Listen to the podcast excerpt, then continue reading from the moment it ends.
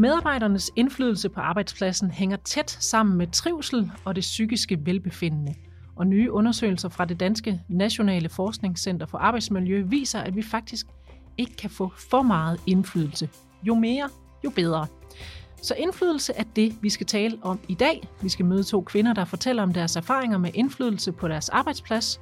Både et eksempel på, når der er akut behov for den enkeltes indflydelse, og den mere dagligdags indflydelse. Du lytter til Høggen Tak, Region Nordjyllands podcast om arbejdsglæde af og for medarbejderne i regionen. Jeg hedder Anne Kejser. Velkommen til. Og allerførst så har jeg den glæde at kunne øh, byde velkommen til mine gæster i studiet. Det er Kimberly Donaldson, der er sygeplejerske på N5 i øh, Brønderslev og tidligere tillidsrepræsentant. Velkommen. Tak. Og også til dig, Birgitte Nielsen, der er sygeplejerske og arbejdsmiljørepræsentant på børneafdelingen i Jørgen. Velkommen til. Tak.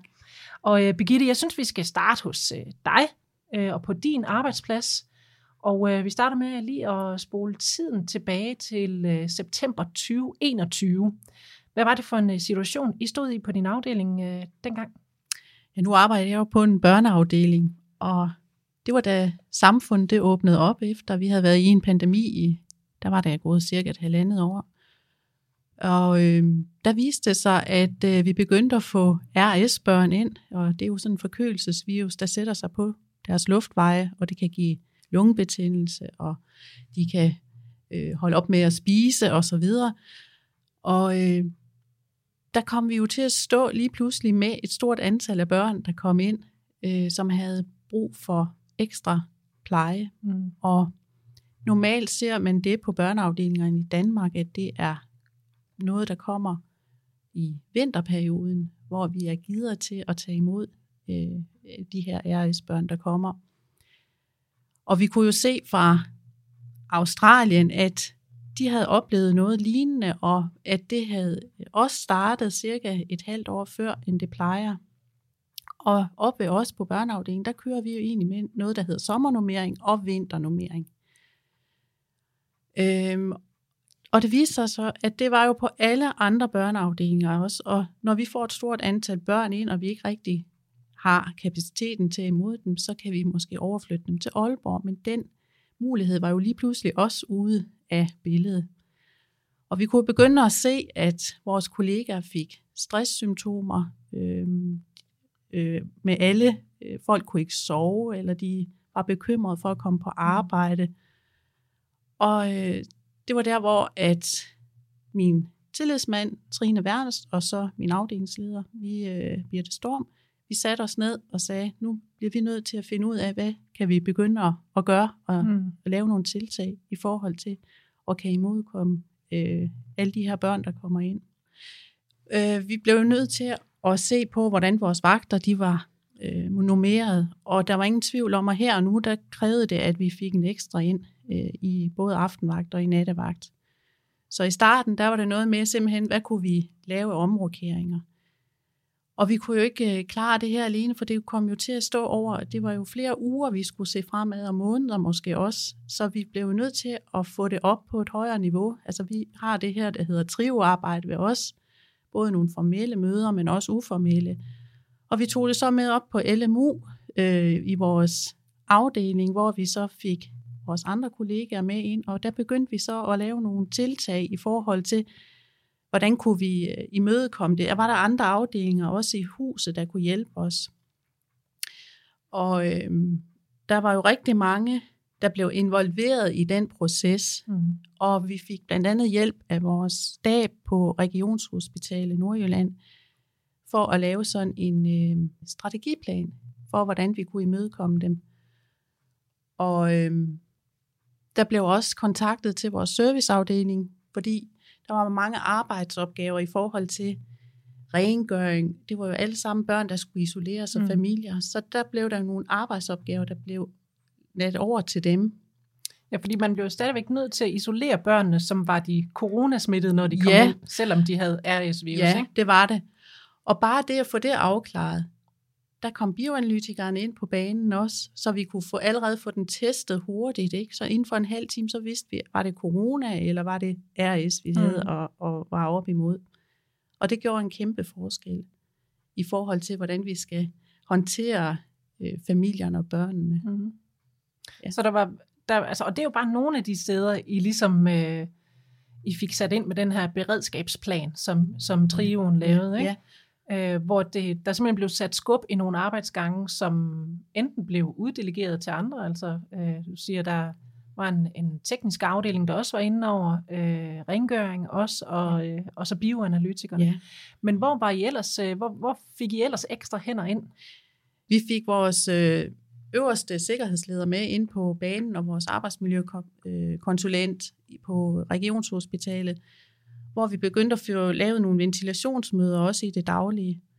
Øh, for der var jo store frustrationer i forhold til, at man hele tiden følte, man var lidt bagefter, og mm. det var især i plejegruppen, øh, der blev ramt af den. Så, så øh, ugenligt, så var der ventilationsmøder, og så kom der også de her, øh, en arbejdspsykolog ind, og gav os nogle øh, redskaber til at kunne være i det daglige arbejde. Så I blev bakket op fra alle ledere kanter? Det gjorde vi, ja. og det var især godt, fordi at man følte i personalgruppen, at vi blev hørt. Mm. Så det var noget, der battede Ja, for jer. og der blev ja. lyttet. Ja. Og der skete noget, og man kunne se det næsten fra dag til dag. Vi arbejder også meget på det der med at få det øh, gjort synligt, hvad tiltag vi havde i gang. Øh, sådan at, at alle vores kollegaer, de var med på, jamen nu var det sådan her, vi gjorde. Og det kunne næsten være fra dag til dag, så vi lavede sådan nogle delmål i forhold til at kunne imødekomme de her udfordringer, vi stod imod. Så det blev mere sådan specifikt, i stedet for øh, om en måned eller om to måneder skal tingene gerne se sådan netop. Ja, fordi det var netop det, vi kunne, vi kunne bare mærke, at det kunne vi ikke holde til, at hvis vi skulle tænke to måneder frem, mm. vi havde også brug for noget nu og her, og, og det gjorde en kæmpe forskel. Altså, øh, det, der var ingen tvivl om, at det, at, at vores nærmeste ledelse og øverste ledelse var så meget på banen, at det gjorde en kæmpe forskel mm. i at kunne være der. Så der har vi lederen, og vi har trioen, der, øh, der arbejder. Hvad med, hvad med alle andre? Hvordan havde øh, oplevet øh, medarbejderne øh, at have indflydelse? Jeg tror det, at vi holdt de her, vi, vi begyndte at holde nogle stopmøder og ventilationsmøder, hvor både øh, undertegn, men også vores TR, men også vores nærmeste ledelse var hele tiden på banen. Ikke hele tiden, men var tæt omkring os. Så det gjorde, at øh, man havde altid den fornemmelse af, at vi blev øh, mødt, eller også vores kollegaer blev, blev set og hørt i det daglige også. Øh, så man ikke følte, at man stod alene med, med de der store problemstillinger, der indimellem var. Så øh, nu øh, ved de fleste i hvert fald, tror jeg, at RS-virus, det er der ikke øh, så meget af lige nu, mens øh, vi sidder op til her i februar måned øh, 2022. Øh, I er kommet over den tre måneders krise, der var der fra september og så øh, tre måneder frem. Men øh, hvad har I øh, lært på bagkant af, af de måneder og det, øh, den indflydelse og det samarbejde, I havde på tværs af faggrupper? Ja, der er en ting, som jeg tror, vi har lært, det er det at arbejde utrolig meget på øh, i teams og så at tænke tværprofessionelt. Vi kan ikke håndtere mange af de problemer og udfordringer, vi står med alene i en afdeling. Og hvor det er så vigtigt, at vi har en god dialog og vil det her samarbejde. Det løfter virkelig, for jeg tror, i mange år øh, har der været meget fokus på den enkelte, og den her med robustheden.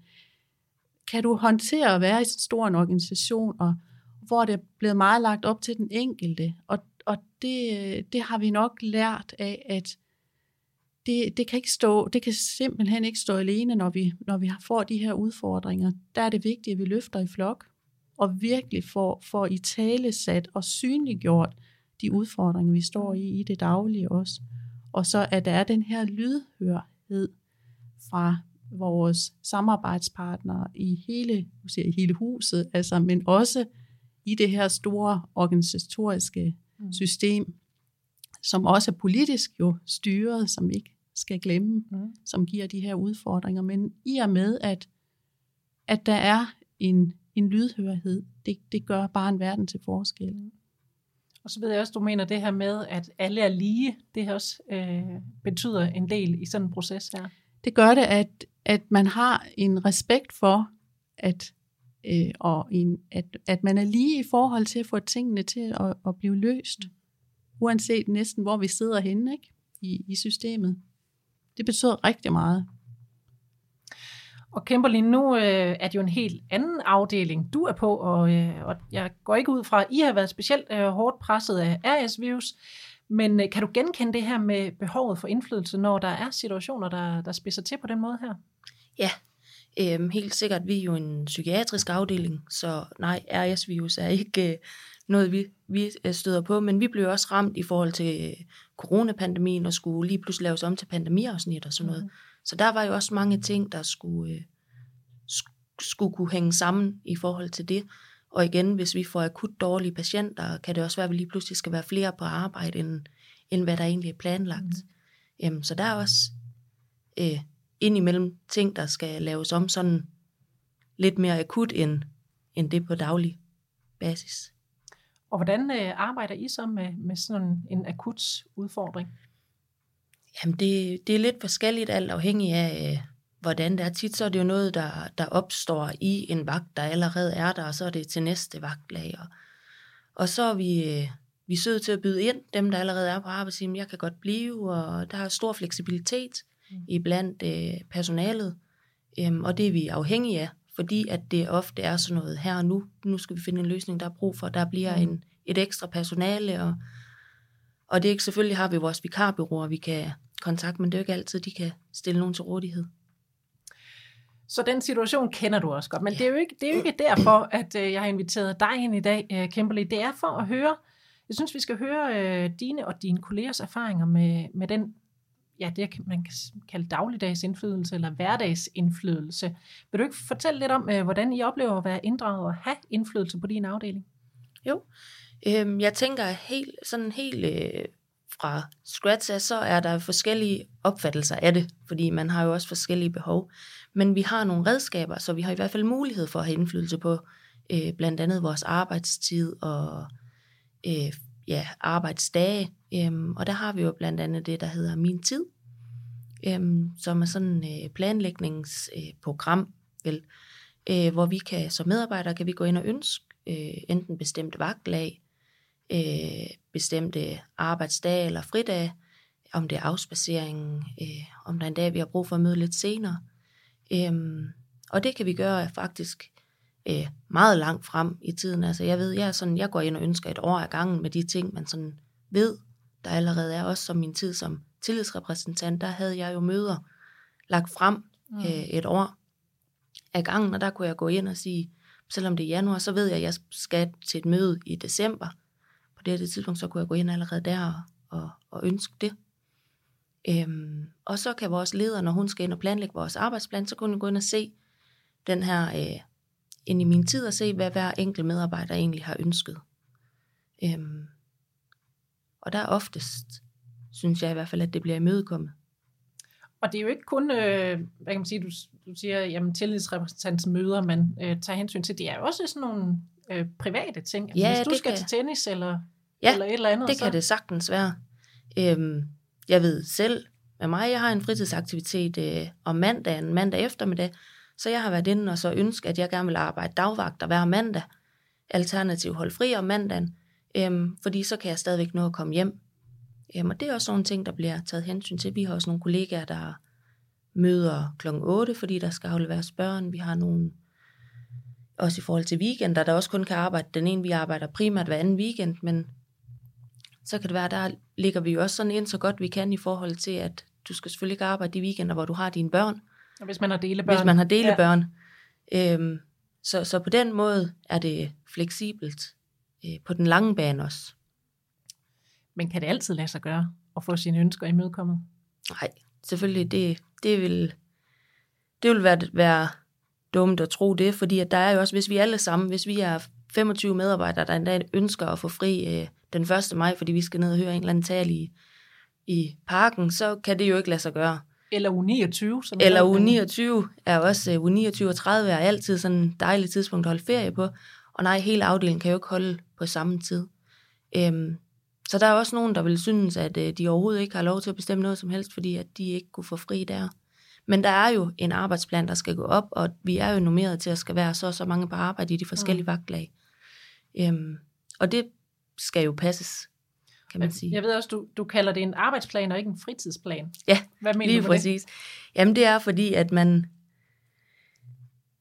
man nogle gange kan få en øh, opfattelse af, at, at man har et arbejde, der skal passe ind i, i ens fritid. I resten af livet. I resten af livet, og det, det skal det jo også øh, på en måde, det skal jo hænge sammen begge dele. Men det kan jo være svært, hvis man helst ikke kan arbejde øh, imellem 7 og 21 øh, mandag til fredag, fordi at der skal man et eller andet. Så der er meget sådan, det er en arbejdsplan og ikke en fritidsplan. Det er arbejdet, der ligesom gør, at jeg kan have min fritid, når jeg kommer mm. hjem, og kan, kan have nogle hobbyer og sådan noget, men, men arbejdet skal ligesom også til for, at, at jeg kan fungere derhjemme. Men omvendt skal det derhjemme jo også fungere for, at jeg ligesom kan passe mit arbejde. Så det er en balance. Det er en balance, ja. Og hvad giver det så at have den her indflydelse, og så opleve den fleksibilitet, der er, at, øh, og, og at ens ønsker øh, bliver imødekommet? Jamen det giver jo noget arbejdsglæde. Det gør jo, at, at jeg gider at skal køre 86 km hver dag for at komme på arbejde. Øhm, og, og tilbage igen. Og tilbage igen, ja. Øhm, men det gør jo også, at, at jeg bliver mere fleksibel øh, som medarbejder. Øhm, fordi at jeg ved, når jeg har nogle ønsker, kan det oftest lade sig gøre, jamen så vil jeg også gerne give noget til min arbejdsplads, når der er brug for det, og når jeg har mulighed for at gøre det. Øhm, og igen, jeg tænker også, at min leder tænker også, jamen, de her personer er meget fleksible, så der er jeg måske også mere fleksibel. Mm. Men stadigvæk, der er ikke nogen, der får alt, hvad de vil, og nogen, der aldrig får noget som helst. Ja, det håber jeg da ikke. Der er jo også øh, en ordentlighed, ja. kan man sige. Og Birgitte, vi hørte jo før, hvordan I øh, virkelig rykkede på det her med indflydelse og samarbejde, da I stod i den her pressede situation på din afdeling. Men hvad med, når det kommer til den her hverdagsindflydelse? Er det også noget, I har fokus på hos jer? Det har vi i hvert fald, og jeg kan også ikke genkende til meget af det, I arbejder med ude ved jer. Øh, med, med arbejdstider, hvor vi også øh, prøver at få imødekommet så mange af ønskerne, men ikke så detaljeret, som, som I arbejder med. Øh, men det er også noget med, at vi er meget øh, hvad skal man sige, selvstyrende i det daglige, men det kræver også, øh, hvad skal man sige, at vi hele tiden er opmærksomme på, hvordan vi får den her indflydelse, og hvordan man så også administrerer den hos den enkelte. Mm. Og der ved jeg, at øh, også øh, mine ledere er meget opmærksomme på det og prøver at være meget ude blandt os i de her tider, hvor, hvor der er så mange ting, der hele tiden forandrer sig fra dag til dag. Og den sandhed, der var i dag, det er jo, den er anderledes i morgen, det ved vi. Og det kræver rigtig meget af os. Øh. Og øh, jeg tror, at mange af mine kollegaer vil sige, at de har indflydelse, men der har også været i den senere tid en tendens til netop, at der bliver så mange ting trukket ned over hovedet på os, som kan give nogle kæmpe udfordringer. Mm. Hvad, hvad er det, der kunne... kunne altså for eksempel nu har vi været i en pandemi her, hvor der har været nogle helt specifikke krav til, hvordan vi arbejder, og hvordan, hvad, for nogle, hvad er det for nogle patienter, vi skal se, og hvordan vi skal agere, og hvordan vi skal dokumentere, og hvad er det for nogle IT-systemer, vi skal have, og hvordan er det, hvad er det for nogle patienter, der skal være på de bestemte sygehuse og så videre. Ikke? Det, og det er jo politisk bestemt mange af de ting. Mm. Så det er også noget med at være bevidst om, hvor vi kan have den her indflydelse.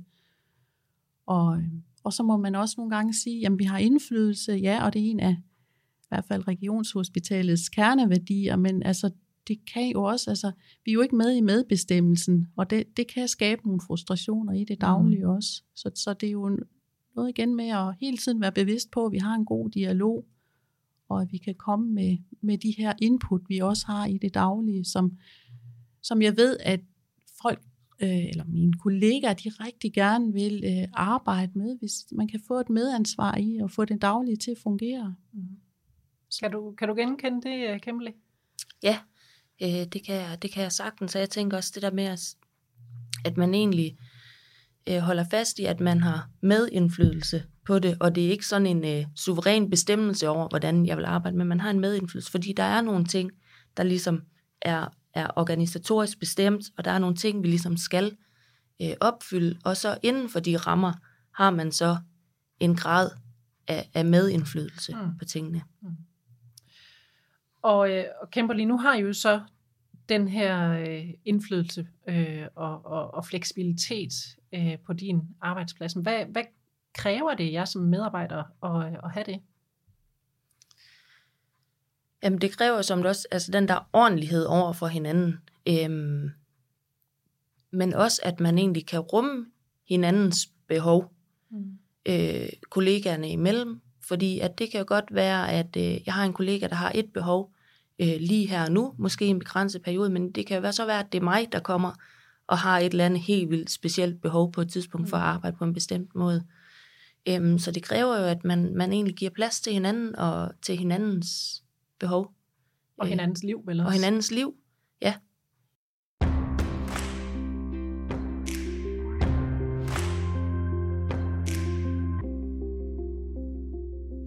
I sidste afsnit af Høggen Tak, der talte jeg med fremtidsforsker Marianne Levinsen om fremtidens arbejdsmarked og arbejdsmiljø, og her talte hun i høj grad om indflydelse. For det vejer tungt, når det kommer til vores trivsel og arbejdsglæde, og jeg vil gerne lige spille et lille klip for jer om det, som hun kalder lokal demokratisering.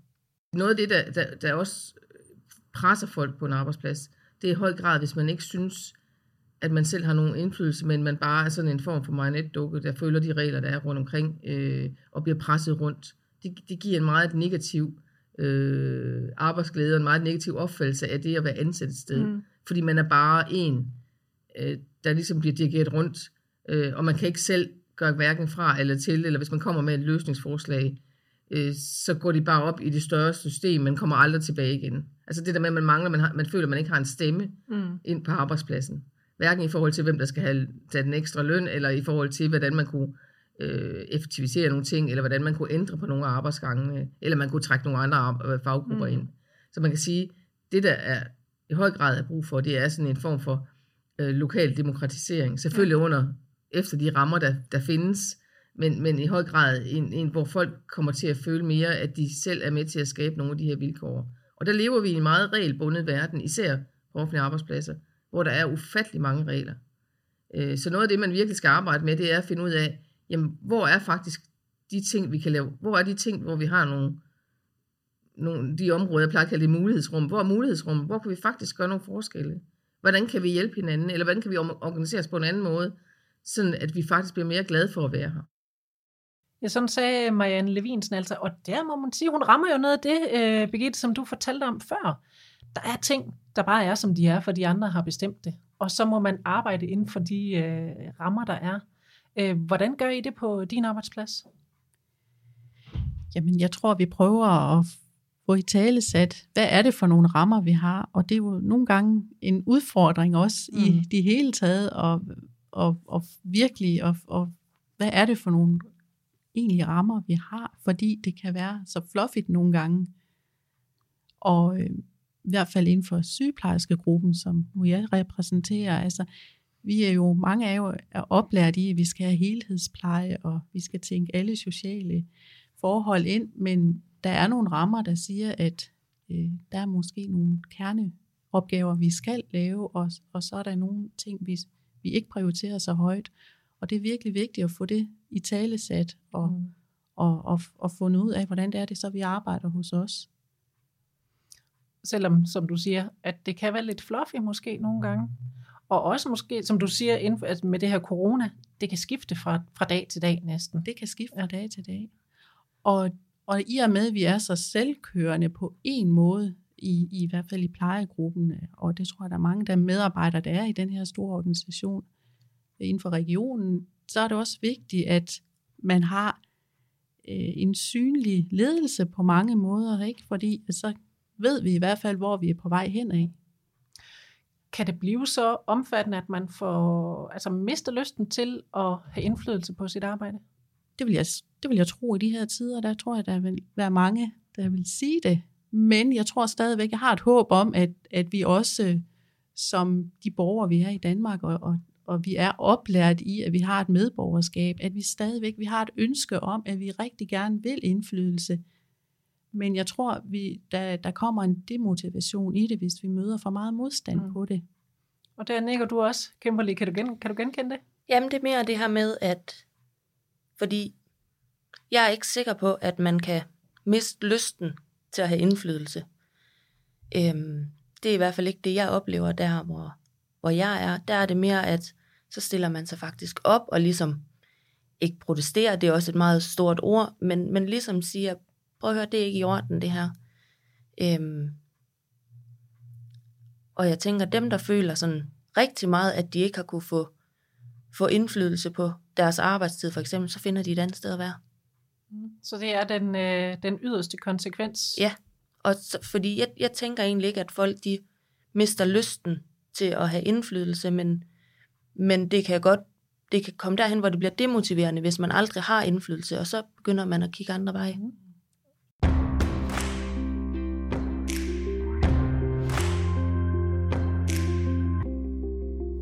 Men hvis vi lige vender den om, er der så en pris for den indflydelse, eller en bagside af medaljen, Birgitte? Det kan der være. Øhm, og især i de her tider måske. Øhm, det kræver, at du tager et medansvar. Øh, og det er jo uanset, hvor du er placeret i, i systemet igen. At, øh, og medansvar kan også... Øh, man, kan, man kan komme til at stå i en situation, hvor at du har været med i, i en dialog eller nogle diskussioner omkring, hvor udgangspunktet bliver noget helt andet, end du egentlig havde regnet med. Men du bliver mm. nødt til at være lojal øh, over for din arbejdsplads og med de mennesker, du har siddet sammen med. Og øh, samtidig så kan det jo også være hårdt, og nogle gange i perioder, øh, hvis man har indflydelse, så skal man også tage det her medansvar i at få nogle ting op og køre og stå, og det kræver rigtig mange øh, ressourcer og mm. Så det er ikke helt gratis? Det er ikke gratis, men det kommer jo oftest meget godt tilbage, men, men det kræver nogle kræfter og, og noget engagement. Hvad med dig, Kimberly? Har du oplevet det her med, at der er en bagside af medaljen ved, øh, ved den indflydelse, I har hos jer?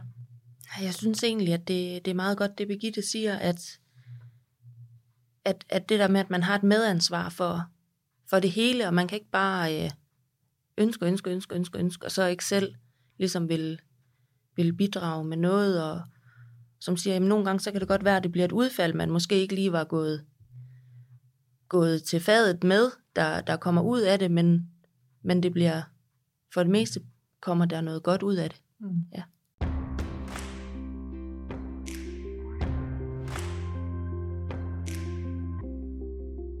Vi nærmer os øh, slutningen af den her episode, og med tanke på jeres øh, fortællinger og jeres øh, faglige erfaringer, så har jeg et øh, par afsluttende spørgsmål til jer. Hvis øh, andre medarbejdere i Region Nordjylland skulle lære noget af de erfaringer, I har gjort jer, hvilke gode råd skulle I så have lyst til at give videre? Hvad siger du, Kimberly? Mm, jamen det er, øh, ja, tage et medansvar, få implementeret sådan noget som min tid, så det kan du ikke bare gøre som medarbejder, det er jo en hel afdeling, der ligesom skal ind over der. Og så, øh, ja, mærk efter, hvad det er, man har brug for. Øhm, også i forhold til, om man i en periode har brug for noget, øh, nogle skæve arbejdstider, mm. som, som vi så pænt kalder det. Øhm, jeg har fundet ud af, hvordan, om der ikke er en mulighed, i stedet for bare måske at, at søge videre. Så man skal ikke være bange for at sige tingene højt, hvis det er, man har brug for. Nej, lige præcis. Det er det. Der er ikke noget, man kan ikke ændre. Der er ikke nogen, der kan ændre noget, de ikke ved, der skal ændres. Øhm, så det er rigtig vigtigt, at man får sagt, hvis der er et eller andet. Og hvad siger du, øh, Birgitte, hvis du skulle give lidt, lidt råd videre til, øh, til alle andre ansatte i Region Nordjylland? Jamen, jeg vil give kæmpe ret, og så vil jeg også sige, at det at sætte nogle punkter på dagsordenen, øh, begynde at være aktiv, brug, brug din tillidsmand og din arbejdsmiljørepræsentant, hvis du har brug for lige at komme i gang, og så øh, ønsk den her åbne dialog, gå med i diskussioner, og hvis der er nogle idéer, så spar lidt med dine kollegaer. Er det noget, vi skulle arbejde videre med, og så sætte det på til at starte med til et personalemøde? Og bare det, det kommer med på et personalemøde, det, det åbner jo op, og man kan jo arbejde videre med nogle idéer. Og derved kan man jo sikre sig en reel indflydelse, som, som øh, man kan få noget ud af. Det er ikke sikkert, at man lige kan få noget ud af det de første uger, men altså hen ad vejen. Man skal være lidt vedholdende også, mm. og, og virkelig at ville det. Øh, man skal gerne have det som et værdisæt, og det, det synes jeg jo, vi som danske samfundsborgere også er, men altså, man skal virkelig også tage den til sig med indflydelse. Som man jo ifølge det Nationale Forskningscenter for Arbejdsmiljø ikke kan få for meget af. Tusind tak for besøget til jer, Birgitte Nielsen og Kimberly Donaldson. Det var inspirerende og øh, spændende at høre og lytte til jeres øh, erfaringer og råd. Og også tak til dig, der lyttede med. Hvis du har lyst, lyst til at høre hele programmet om fremtidens arbejdsglæde og arbejdsliv, så er afsnittet tilgængeligt nu, der hvor du finder dine podcasts. Og det er altså det, som øh, Marianne Levinsen var med i. Jeg hedder Anne Kaiser. Tak for nu og på genhør.